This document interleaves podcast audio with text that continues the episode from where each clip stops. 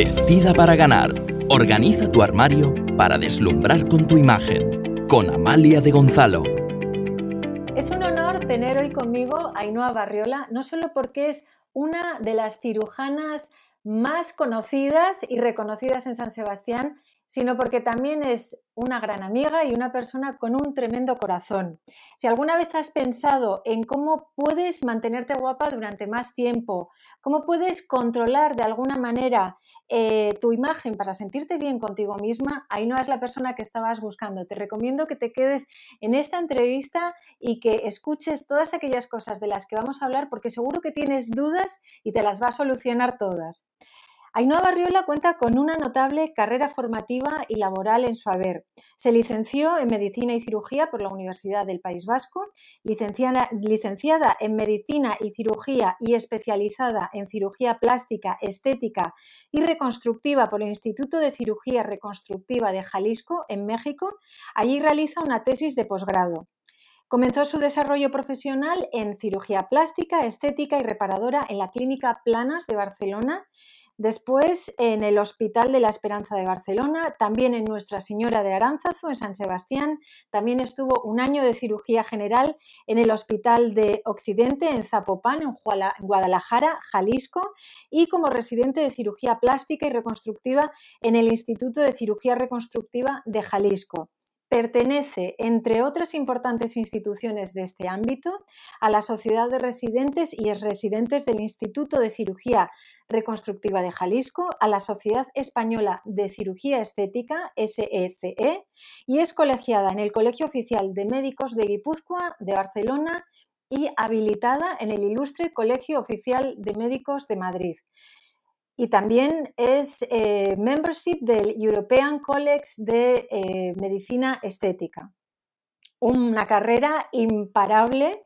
Pero bueno, en el año dos mil dos, Ainhoa funda su clínica en San Sebastián, que es su ciudad natal, y eh, bueno, en San Sebastián ha trabajado en diferentes clínicas de la ciudad, como son la Clínica del Pilar, Quirón, la Policlínica de Guipúzcoa, y actualmente presta servicio en la Policlínica de Guipúzcoa y en la Clínica Zuazu, lugares donde realiza sus cirugías y desde, desde donde ha operado a más de tres mil personas a día de hoy. Algunas de ellas de varias intervenciones y en múltiples ocasiones. Además, en su clínica también realiza tratamientos de medicina estética, sobre todo tratamientos faciales, y cabe destacar sus habituales tratamientos full face para el rejuvenecimiento facial personalizado. Aparte de todo este carrerón, Ainhoa, en su faceta más personal, es una superdeportista, adora el pádel, que lo practica con pasión junto a su familia, le encanta, le encanta viajar con su marido y con sus dos hijos, y tras una larga semana de trabajo siempre encuentra tiempo para organizar una comida con familiares y amigos. Bueno, os presento a Ainhoa Barriola, impresionante currículum, Ainhoa. Bueno, no es para tanto, no creas. Tengo muchos, muchos años. Muchos años de trabajo, muchos años de lucha incansable hasta llegar aquí a San Sebastián, recalar de nuevo en tu ciudad natal. Sí. ¿Cuáles fueron los motivos que te llevaron? Bueno, principalmente porque eras de aquí. ¿Llevarme a dónde? ¿Al extranjero? A, no, a volver de nuevo a, volver. a San Sebastián. Sí, volver porque es mi casa. O sea, realmente yo siempre he sido ñoñostierra. A mí me gusta vivir aquí. Para mí, de todo, de todo lo que he conocido en todo el mundo, es el mejor sitio para vivir. Y además me entiendo muy bien con la gente. Aunque digan que los vascos, sobre todo los guipuzcoanos, somos un poquito cerrados, que va, para mí no. Estoy muy habituada. Vamos a empezar por el principio para que te podamos conocer mejor. ¿Qué fue lo que te llevó a convertirte en cirujana y por qué la decisión de especializarte en México? Realmente, eh, yo... Siempre he adorado eh, esculpir con las manos, hacer cosas. Tengo una visión tres D desde muy niña, muy desarrollada. Y entonces, en cuanto veo cualquier cosa, enseguida me lo imagino ya en tres D. Es, es como un don de toda la vida. Aparte, eh, tenía a mis padres, que los dos son cirujanos, o eran, porque mi padre murió el año pasado, pero mi padre era cirujano pediatra y mi madre es cirujano plástico, ahora jubilada.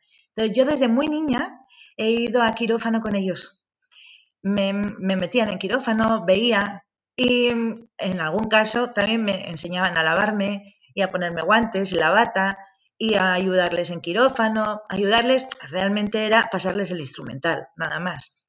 Pero eso me gustaba, me fascinaba. Pero es que encima a mí siempre me ha gustado eh, trabajar con las manos y, y hacer estética. Dentro de mi especialidad, realmente la que más me gusta es estética.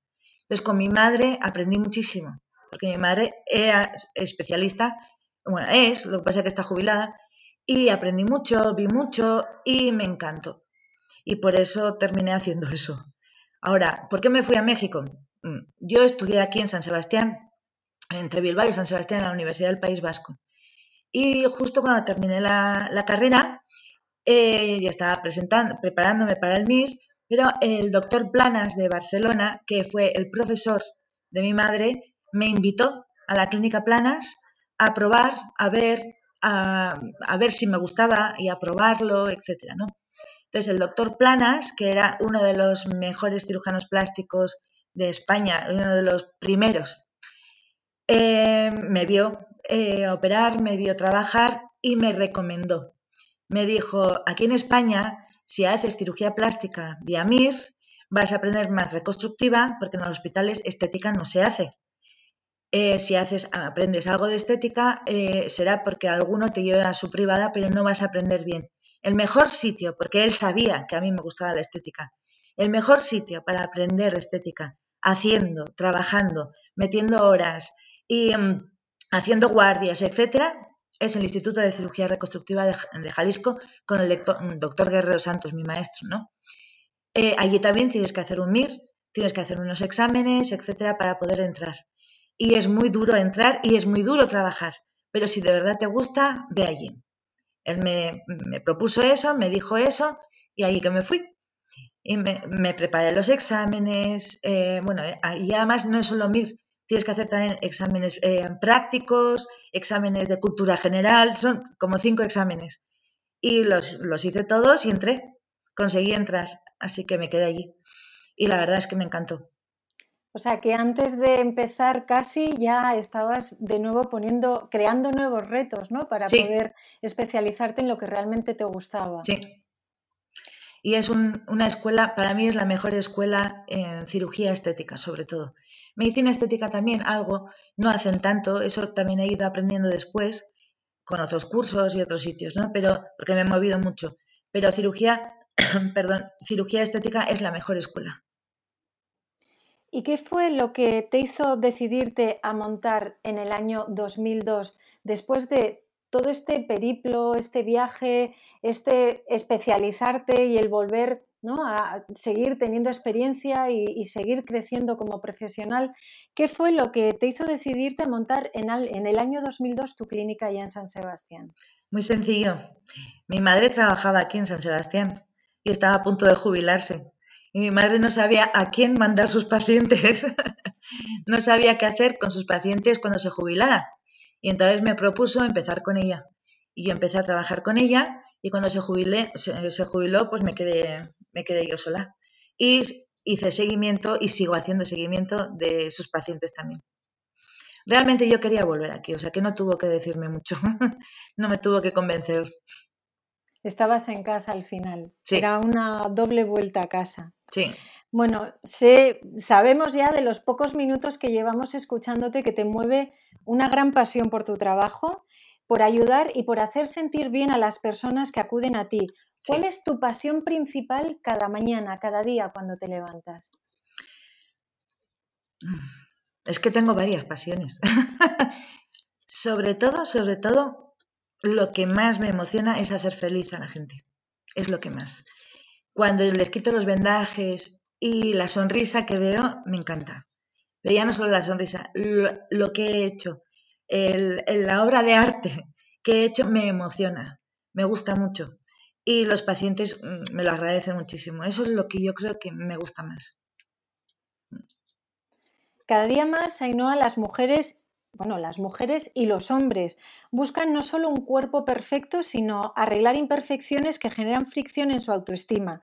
Además, bueno, ahora mismo estamos teniendo una videollamada con este auge de las videoconferencias, de las videollamadas.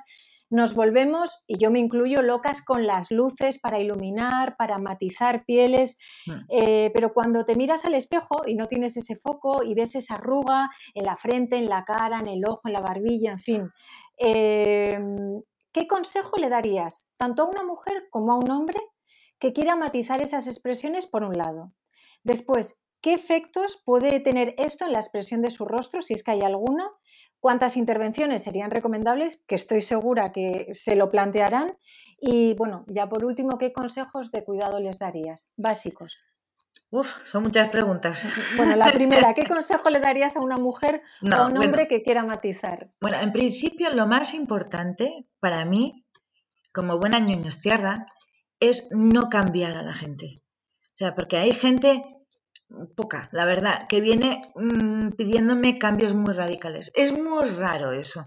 En general la gente viene eh, porque quieren mejorar, porque quieren refrescar, quieren rejuvenecer, pero no quieren cambiar. Generalmente suele ser más eso. Entonces, para eso hay que hacer un estudio, cada paciente es diferente. Entonces, hay que ver qué es lo que buscan, cómo lo, les puedo ayudar. Y yo tengo que explicarlo perfectamente, porque hay que ser muy honesto. Pues se puede mejorar esto, se puede mejorar lo otro, pero no, no te quiero cambiar la expresión, porque a mí las expresiones, las caras, creo que son muy personales y tienen que seguir siéndolo. Hay que, eh, hay que hablar mucho con la paciente y ver cómo se expresa también con la cara, porque hay gente que mueve mucho las cejas, otros que eh, mueven mucho la boca, otros que... Entonces, cuando me están hablando, yo estoy viendo también cómo se mueven, cómo hablan, cómo gesticulan. Entonces, tengo que saber con eso si les conviene un tratamiento u otro. Si a veces me, me vienen buscando, por ejemplo, un botox, pero yo veo que una paciente está todo el rato hablándome con las cejas, yo no le puedo poner un botox. O si no, le voy a poner muy poquito para que pueda seguir moviendo las cejas, porque si no, no va a ser ella. Entonces, hay que ver mucho eso. Entonces, ¿qué consejos? Que sean lo más naturales posible y que eh, no vengan con ideas ya concebidas, preconcebidas, porque muchas veces el doctor Google les explica muchas cosas que realmente no necesitan. Entonces, lo más importante es venir al médico, especialista en esto, que lo sabe explicar, que sabe verte, que entiende qué es lo que quieres, pero también entiende qué es lo que necesitas y atenderlo. Entonces, tanto hombres como mujeres, lo más importante es ser muy sincero y atender a lo que te están diciendo.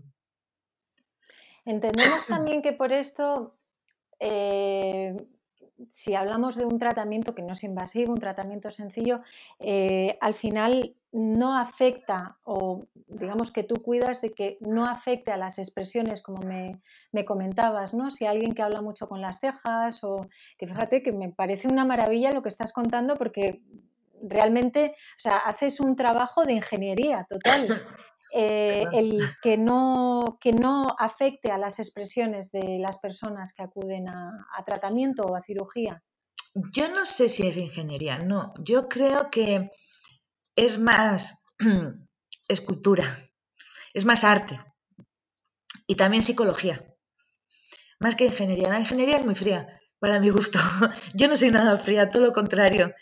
Creo que es el gusto, el arte, la psicología... Creo que cuentan mucho más que una ingeniería o una arquitectura. Creo que tiene que ser mucho más personalizado y más de corazón. ¿Y cuántas intervenciones recomiendas a cada una de, de las personas que puedan, dependiendo del caso? Claro, ahí está. Según lo que necesite cada paciente. Es verdad que hay algunas pacientes que, algunas y algunos pacientes, que eh, se hace una cirugía, están contentas, entonces ahora me piden otra y después me piden otra, en diferentes sitios del cuerpo, ¿eh? Eh, y a veces tengo que frenarles, porque a veces hay gente que se pasa. Creo que no es bueno sobrepasarse, creo que lo más bonito es lo más natural. Y hay veces que hay algunas que sí lo necesitan, pero otras no, entonces hay que frenar de vez en cuando. Entiendo entonces que si alguien acude a ti puede hacerlo por dos motivos. Uno como cirujana estética y otra como médico estético, es decir, cirujana estética si vas a realizar una intervención y médico estético si eh, realizas un tratamiento con productos que se aplican directamente sin necesidad de anestesia. Te lo pregunto, como te decía al principio, off the record, fuera de la grabación, como neófita, porque es un campo que desconozco totalmente. Entonces, bueno, si nos podrías explicar un poco más esto y, bueno, luego te preguntaré también cuáles son las cirugías más demandadas. Es verdad que la cirugía y la medicina estética son diferentes, pero eh, no tan diferentes. También se pueden complementar. Es decir, en muchos casos hay que hacer una cirugía y después complementar con un tratamiento de medicina estética.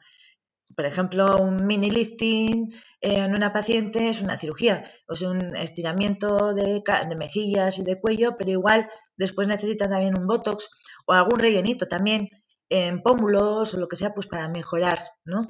Entonces, muchas veces son complementarias, no son excluyentes.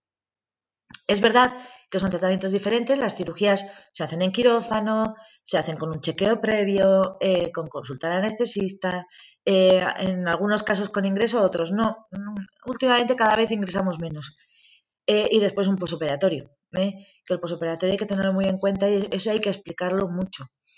El, los tratamientos de medicina estética se hacen en, en cabina, en, se hacen en la consulta. Eh, a veces sí necesita anestesia, pero es anestesia local. Otras veces no, pero son al momento, se puede tardar de quince minutos a media hora eh, y de ahí se van a su casa. Pero también tienen post-tratamiento, ¿eh? porque por ejemplo un aumento de labios, eh, se inflaman los labios siempre, entonces eso hay que explicarlo también, se inflaman siempre los labios, aunque pongas muy poquito y vas a tener unos días inflamado, etcétera, todo eso hay que explicarlo. Entonces son tratamientos diferentes, pero pueden ser complementarios, que la mayoría de los casos lo son. ¿Y cuáles, cuáles son los tratamientos más solicitados? En medicina estética lo que más, lo que más solicita es el botox, la toxina botulínica. Aunque últimamente me piden mucho full face, es decir, no solo botox, sino estudiar un poquito la cara y ver dónde necesita botox, pero también que suele ser en tercio superior, en tercio inferior no, porque no queremos paralizar los labios ni nada, ¿no? A veces sí para el bruxismo, por ejemplo, ¿no? Pero, eh, pero bueno, en full face suele ser botox y rellenos tipo ácido hialurónico en pómulos, en ojeras, en los labios, en mandíbula, en mentón, etcétera. Haciendo un estudio de la paciente tenemos que saber un poquito qué es lo que necesita. Esto realmente son tratamientos para refrescar la cara, para rejuvenecer, pero no para cambiar la cara. En cuanto a la cirugía, lo que más se demanda son las mamas, por lo menos en mi, en mi caso. Hacemos muchas cirugías y hacemos de todo, desde lifting, blefaroplastia, párpados, narices, pecho, abdomen, liposucciones, hacemos de todo. Pero yo creo que en mi caso lo que más demanda la paciente, las pacientes son mamas, ya sea de aumento, ya sea de reducción, ya sea de elevación o elevación con aumento, etcétera, etcétera. Lo que más hacemos es mamas. Eh... Quería preguntarte, ¿no? Una de las cosas que era el controvertido botox, ¿no?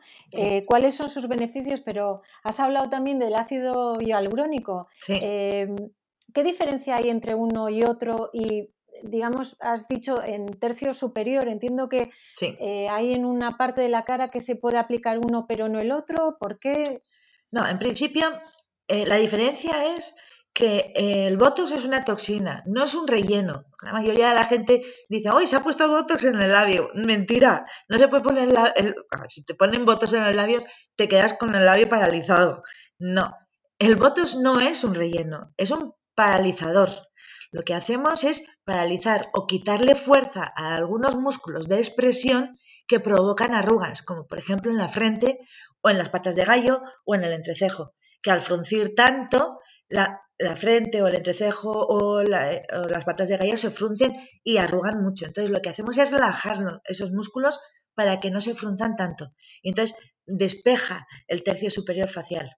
También se utiliza, por ejemplo, en el tratamiento del bruxismo, que es cuando se muerde mucho la, la, la mandíbula, ¿no? Pues para relajar el masetero o los músculos de la masticación. Pero ya no más. A veces en las, en las bandas platismales también un poquito, pues para relajar un poquito el platisma. Pero nada más, realmente no es un relleno. Ahora, el ácido hialurónico sí es un relleno, es un voluminizador. Existen diferentes grados de densidad de ácido hialurónico. Yo, por ejemplo, trabajo con una casa americana que tiene eh, cinco, creo, cinco tipos de ácido hialurónico, del más denso al más ligero. Esto se utiliza, pues el más denso, pues para zonas mucho más prominentes, como por ejemplo la mandíbula o el mentón. El siguiente en densidad, que es un poquito más ligero, se utiliza más para malares, para aumentar el, el, el pómulo o para los surcos, o si queremos volumizar un poquito determinadas zonas o incluso tensar un poquito ligeramente la cara. Hay otro que es un poquito más ligero, que se utiliza para aumento de labios, por ejemplo.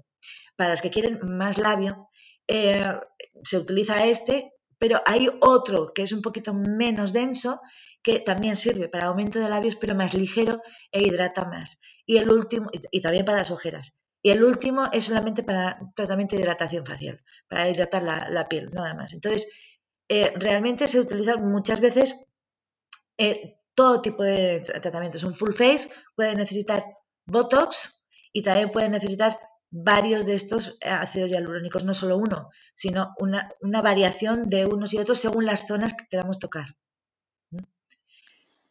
Bueno, o sea, que mmm, al final, si ponemos el Botox frente al hialurónico, entiendo que obviamente no tienen absolutamente nada que ver el uno con el otro y son tratamientos, digamos, que tienen eh, una cadencia en el tiempo y que luego tienen que ir haciéndose, digamos, sí. revisiones para que tú les vayas viendo cómo sí. se van integrando, lo va absorbiendo la piel, ¿no? Sí, realmente son tratamientos reabsorbibles.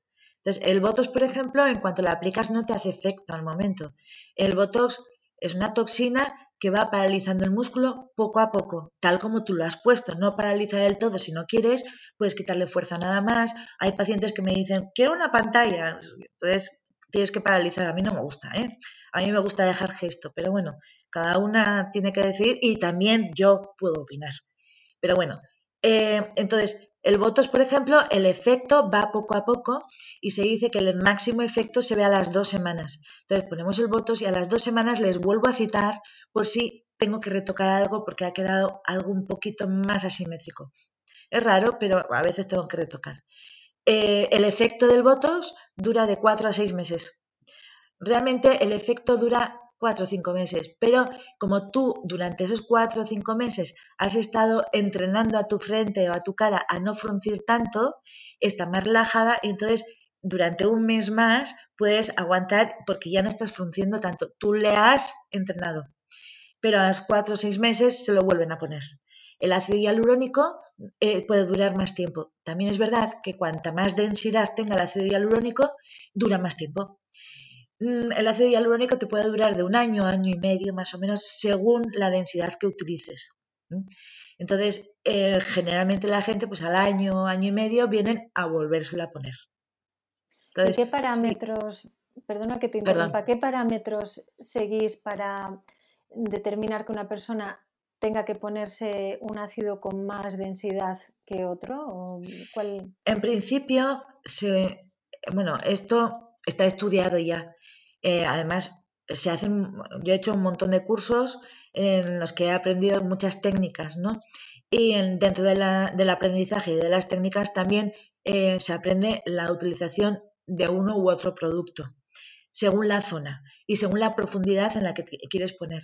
Es decir, en zonas fuertes como la mandíbula o el mentón, que es la zona más fuerte de la cara, ¿no? Eh, se utiliza uno más denso y más profundo para sacar y para que te dure. En otras zonas que no, es, no son tan fuertes como por ejemplo las mejillas o así, tienes que ponerlo profundo eh, en principio, pero no puedes poner tan duro, porque tiene que ser blando. Entonces, según la zona que quieras tratar, Eh, utilizas un producto u otro y también eh, utilizas una profundidad u otra. Porque igual, por ejemplo, en un pómulo puedes utilizar uno más denso en profundidad y después poner otro un poco más ligero en superficial para que quede más natural al tacto. Bueno, nos has dejado a todas ya, vamos, con un mini máster de Botox y ácido hialurónico. Ya nadie puede decir, después de haberte escuchado, que no entiende bien aquello, ¿no? De esos sí. retoques que, que yo creo que, que es maravilloso hacerlos. Y efectivamente, ahora que estás hablando, sí que tienes una concepción, ¿no? De, bueno, a las dos semanas vienen, le retoco, veo si, ¿no? De, de esto sí. que hablabas al principio, de escultura, de que estás sí. creando una... una obra. Muy sí. bonito. Bueno, hablábamos también y decías también que tener más pecho era algo, eh, vamos, era como la cirugía más demandada. Tener el pecho sabemos que es el caballo de batalla de muchas mujeres para verse más atractivas, sobre todo pues después de haber sido madres, creo yo, muchas de ellas. Para una mujer o también para un hombre eh, que quiera hacer un aumento o reducción de pecho, la pregunta que yo creo que tiene todo el mundo en mente, primero de todo, ¿está al alcance de todos los bolsillos? A ver, el pecho es un signo de femineidad, es un signo evidente de femineidad, mucho más que los glúteos, las piernas o incluso la cara. Realmente la, las mujeres se identifican mucho en su feminidad con el pecho. En los hombres también, a veces, pues sí, también tengo transexuales, tengo pacientes transexuales que vienen a pedir también lo mismo, ¿no? Pero bueno, la mayoría de los hombres que vienen, vienen por ginecomastia, todo lo contrario. Eh, lo que quieren es quitarse ese signo femi- femenino que tienen, porque hay hombres que tienen pecho.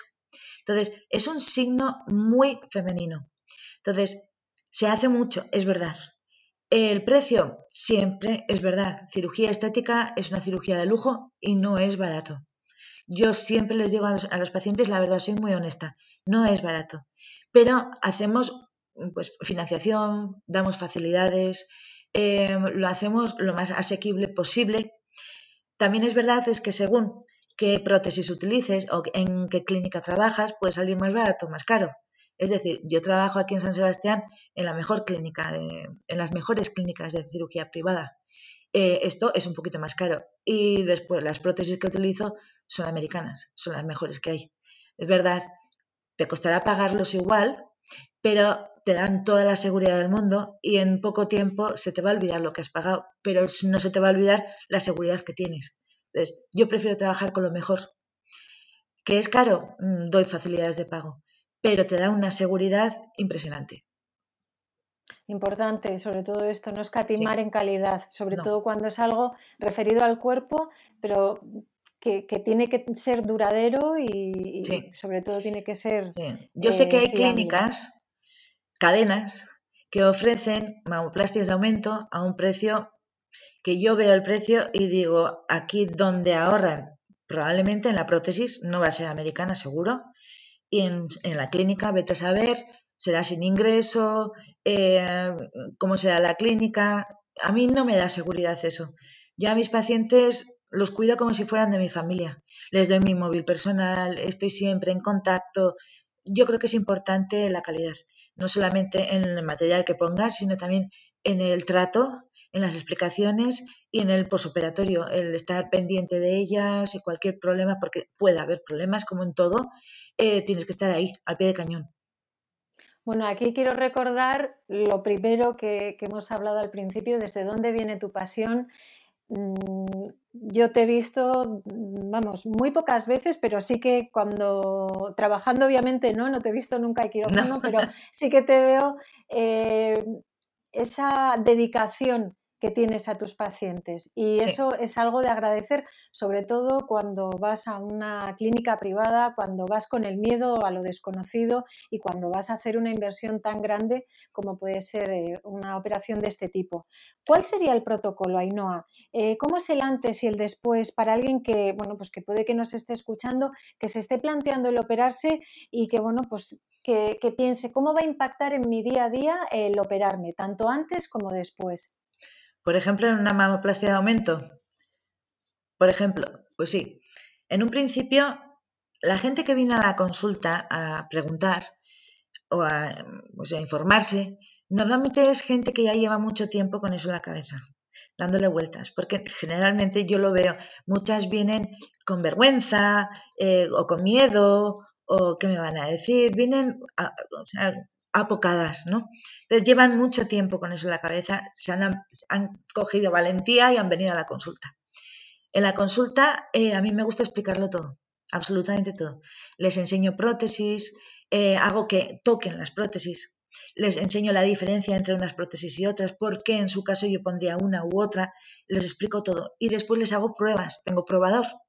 En el probador vemos un poco a ver qué forma y qué tamaño quieren ellas y si se puede, porque yo también tengo que explorarlas, tengo que medir su tórax, etcétera, para ver si se puede uno u otro. Y después les explico absolutamente todo, tanto el preoperatorio como el, la operación como el posoperatorio. Hay que tener en cuenta muchas cosas. Primero, ¿cuál es su vida? Es decir, si son deportistas, no son deportistas, en qué trabajan, si tienen que levantar peso o no tienen que levantar peso, si tienen hijos, no tienen hijos, qué edades tienen los hijos, etcétera. Hay que tenerlo todo en cuenta. Entonces, yo no soy nada cotilla, pero tengo que preguntar todo esto para después decirles, pues tienes que hacer esto y esto y esto. Soy también ama de casa y yo también llevo mi casa con mis hijos en las comidas y todo. Entonces, yo ya les voy organizando. Les digo, bueno, por ejemplo, eh, en una intervención de mamoplastia de aumento, por supuesto, hay que hacer un chequeo previo, analítica, electrocardiograma, consulta con anestesista, ahora se hace el P C R también, etcétera, etcétera. Eso tienes que llamar por teléfono y tienes que quedar con ellos para ver cómo lo haces, ¿no? Después, en el preoperatorio les vuelvo a ver también para volver a hablar, etcétera, ¿no? En la intervención les explico cómo es la intervención, si duele o no duele, porque en el posoperatorio sí duele, por eso normalmente les dejo una noche ingresadas para darles la medicación que necesiten, etcétera, y me gusta eh, tenerlas vigiladas, sobre todo la primera noche, porque es cuando más complicaciones pu- pudiera haber de hematoma o sangrado o, o dolor o lo que sea, para tenerlas vigiladas. Al día siguiente les doy el alta, ya sin drenaje, sin nada, pero después tienen que tener muy en cuenta que si esas prótesis están o delante o detrás del músculo, no se pueden hacer ejercicio con esos músculos, porque puede haber desgarros, sangrado, encapsulamiento, un montón de complicaciones a las que yo ya les he prevenido, o sea, les he explicado todo. Y además les doy por escrito también. Entonces, es importante que las dos primeras semanas no levanten pesos, ni la bolsa de la compra. Eh, durante un mes, mes y medio no hacer ejercicio. Nada de correr, ni nadar, ni levantar pesos, ni gimnasio, ni nada de eso. El coche, conducir. Eh, si tienen un coche automático, pues más o menos a las dos semanas igual sí pueden. Si es manual, no. No se puede. En dos semanas seguro que no. En un mes igual tampoco. Según el pos- eh, cómo lleve el posoperatorio. ¿Por qué? Pues que, porque no quiero que se contracture ese músculo, ni se suba la prótesis, ni nada de eso. Yo tengo en cuenta muchas variables y para eso es muy importante la consulta y que me expliquen más o menos cómo es su vida para que yo les diga esto si puedes, esto no puedes, esto tienes que esperar un tiempo, esto no. Los puntos más o menos se quitan a las dos semanas y después ya voy siguiendo eh, la cicatrización eh, para darles tratamiento en el momento de la cicatriz, como vaya viendo o como, como vaya siguiendo. Entonces, Eh, normalmente eh, después de la intervención a los días les veo, les hago yo la cura, les, les quito el vendaje y todo, pero después les voy citando una vez a la semana durante el primer mes, después mmm, al mes, después a los tres meses, más o menos el primer año les voy viendo cada X tiempo para ver y valorar cómo están, si ellas se encuentran confortables, si están bien. Eh, la mayoría de ellas llega un momento en que se les olvida y ya no vienen a la consulta. Tengo que andar buscándoles porque realmente se adaptan tan fácilmente a las prótesis que se les olvida que llevan prótesis y que tienen que venir a verme. Después también les explico lo de las mamografías, porque hay que hacer mamografías. Entonces, según dónde lleven la prótesis, siempre al ginecólogo y al técnico de mamografías les tienen que decir si llevan la prótesis detrás del músculo, delante del músculo, para que la mamografía, primero, no dañe la prótesis y, segundo, eh, se vea bien la glándula, porque con la mamografía lo que interesa no es ver la prótesis, sino la glándula. Entonces, tienen que saber explicar todo eso. Todo eso yo lo explico en la consulta y les doy todo por escrito. O sea, es auténticamente un mundo, algo que desde fuera, para alguien que sí. No lo conocemos, puede ser algo tan sencillo como ir a operar y ya está. Tienes, bueno, unos días Eh, que tienes que estar en la cama o descansando, pero no, realmente es, eh, hacer, es complicado. Un seguimiento, sí. hacer un seguimiento. Realmente en una mamoplastia de aumento dolor suelen tener, suele ser la primera semana y cada vez menos. La primera semana o cinco días, hasta que se relaja el músculo y de repente ya no tienen dolor. Y entonces eh, tienen que hacerme caso porque muchas, como se encuentran bien, pues empiezan a coger el coche y a moverse más y tal, y no, hay que ser estricto en eso. Entonces eso hay que explicarlo muy bien. El doctor Google no explica todo eso. Entonces yo por eso a las pacientes, muchas me, me mandan mensajes para preguntarme solamente el precio. sea, lo que más interesa hoy en día online es el precio de una cosa u otra. Y yo siempre les digo, es que no sé, tengo que verte, porque según lo que necesites, pues es un presupuesto u otro. Entonces, y yo la consulta la tengo gratuita. Entonces, vente a la consulta. Te veo, te explico y te doy el presupuesto exacto de tu caso. Pero te explico todo. O sea, el doctor Google no te va a explicar nada de esto. Te tienen que enseñar cómo tiene que ser el antes, el durante y el después, para que todo vaya correcto. Y una pregunta, Ainhoa, una vez que alguien se ha operado contigo, ha hecho un aumento de pecho, eh, ¿esta prótesis hay que volver a cambiarla al tiempo? O... A ver, los laboratorios de las prótesis dicen que es conveniente cambiarlas cada diez, quince años, más o menos, ¿no? Yo creo que es conveniente sobre todo para ellos, porque así vuelven a vender. Pero bueno, en principio, yo a todas mis pacientes les digo que en cuanto les dé el alta, cada tres o cuatro años se pasen por la consulta para una exploración, para ver cómo están. Si tengo dudas, porque normalmente con la exploración yo ya veo más o menos cómo están las prótesis, pero si tengo dudas pido una ecografía mamaria o una resonancia. En principio con una ecografía suele ser suficiente. Y si no, el ginecólogo cuando les hace la exploración anual, con la ecografía también pueden ver cómo está la prótesis. Es verdad que hoy en día las prótesis eh, son mucho más resistentes que antes. Son de gel cohesivo, los laboratorios cada vez son mejores. El que yo utilizo es el mejor, el mejor del mercado, es el que más garantías da de todo. Y normalmente dan mucha confianza y mucha fiabilidad. Perdón. Pero eh, realmente son prótesis muy resistentes. Aguantan, me parece que cinco mil kilos de peso antes de romperse. Pero aunque se rompieran, ese gel no se sale, porque es de gel cohesivo, es como una gelatina, como un jelly, perdón. Entonces, eh, son prótesis muy resistentes, pero es verdad que cada paciente es diferente, porque hay pacientes que son más corrosivos, que son más enzimáticos que otros. Hay, con las mismas prótesis hay pacientes, pacientes de mi madre, que llevaban prótesis anteriores, que no eran de gel cohesivo, que llevan treinta años con esas prótesis, todavía están bien las prótesis. En cambio, hay gente que a los diez años ya tienen pliegues, ya está en la prótesis reblandecida.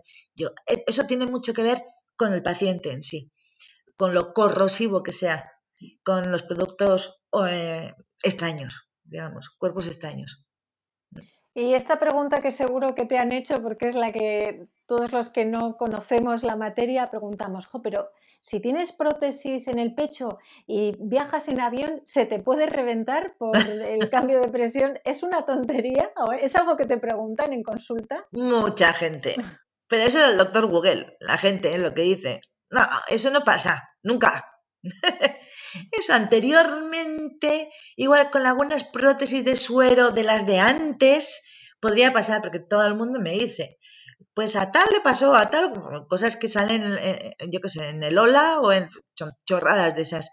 No, no, no, eso no pasa, son hiperresistentes. Y además, las prótesis de ahora, como te he dicho antes, son de gel cohesivo. Si se rompiera la prótesis, el gel no saldría, no se esparciría.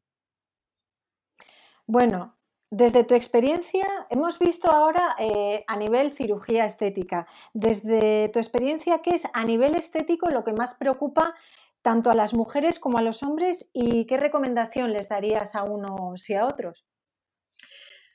La gente no quiere envejecer. Es así. Yo creo que hay que envejecer, envejecer con dignidad, pero también sintiéndose bien consigo mismo. Yo no creo que la medicina estética esté para cambiar caras ni para quitar años, no. Lo que hacemos es mejorar una cara, refrescarla, rejuvenecer, pero manteniendo tu edad tu, y tu experiencia. O sea, una cara no solo refleja la edad, también la experiencia eh, de vida que tiene esa, ese paciente o esa paciente. Entonces, eso no puedes quitar, esos rasgos no los puedes quitar. Entonces, hay gente que sí viene diciendo, quítame esto, quítame lo otro. Yo, no. La medicina estética no está para eso, ni, ni siquiera la cirugía estética. Está para mejorar, para que te veas bien, para, para que tú también, tu personalidad y tu autoestima mejore, te veas bien todos los días, pero que sigas siendo tú. Bueno, me ha encantado tener esta entrevista contigo, pero antes de terminarla me gustaría terminar con una palabra.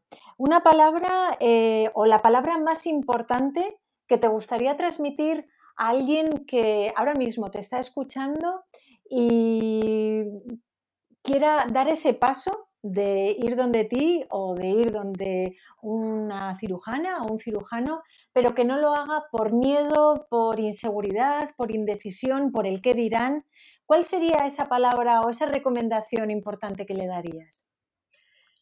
La buena información es lo más barato que te puede salir en la vida. Tengas que pagar o no. Mi consulta es gratuita, pero vente a informarte bien de qué es lo que tienes, qué es lo que quieres y qué es lo que se puede hacer. No lo hagas en cualquier sitio y sin informarte bien. Es importante. Bueno, Ainhoa, Ainhoa Barriola, gracias. Me ha encantado esta entrevista contigo. Gracias, gracias a ti por haber estado hoy aquí conmigo. Y nada, os dejo esta entrevista para que la escuchéis. Eh, Ainhoa, yo creo que nos ha resuelto un montón de dudas y un montón de tópicos que todas y todos hemos tenido en nuestra cabeza alguna vez con referencia a la cirugía estética. Quiero daros las gracias por haber estado aquí en el podcast Vestida para Ganar y ya sabes que cuando tú cambias, todo cambia.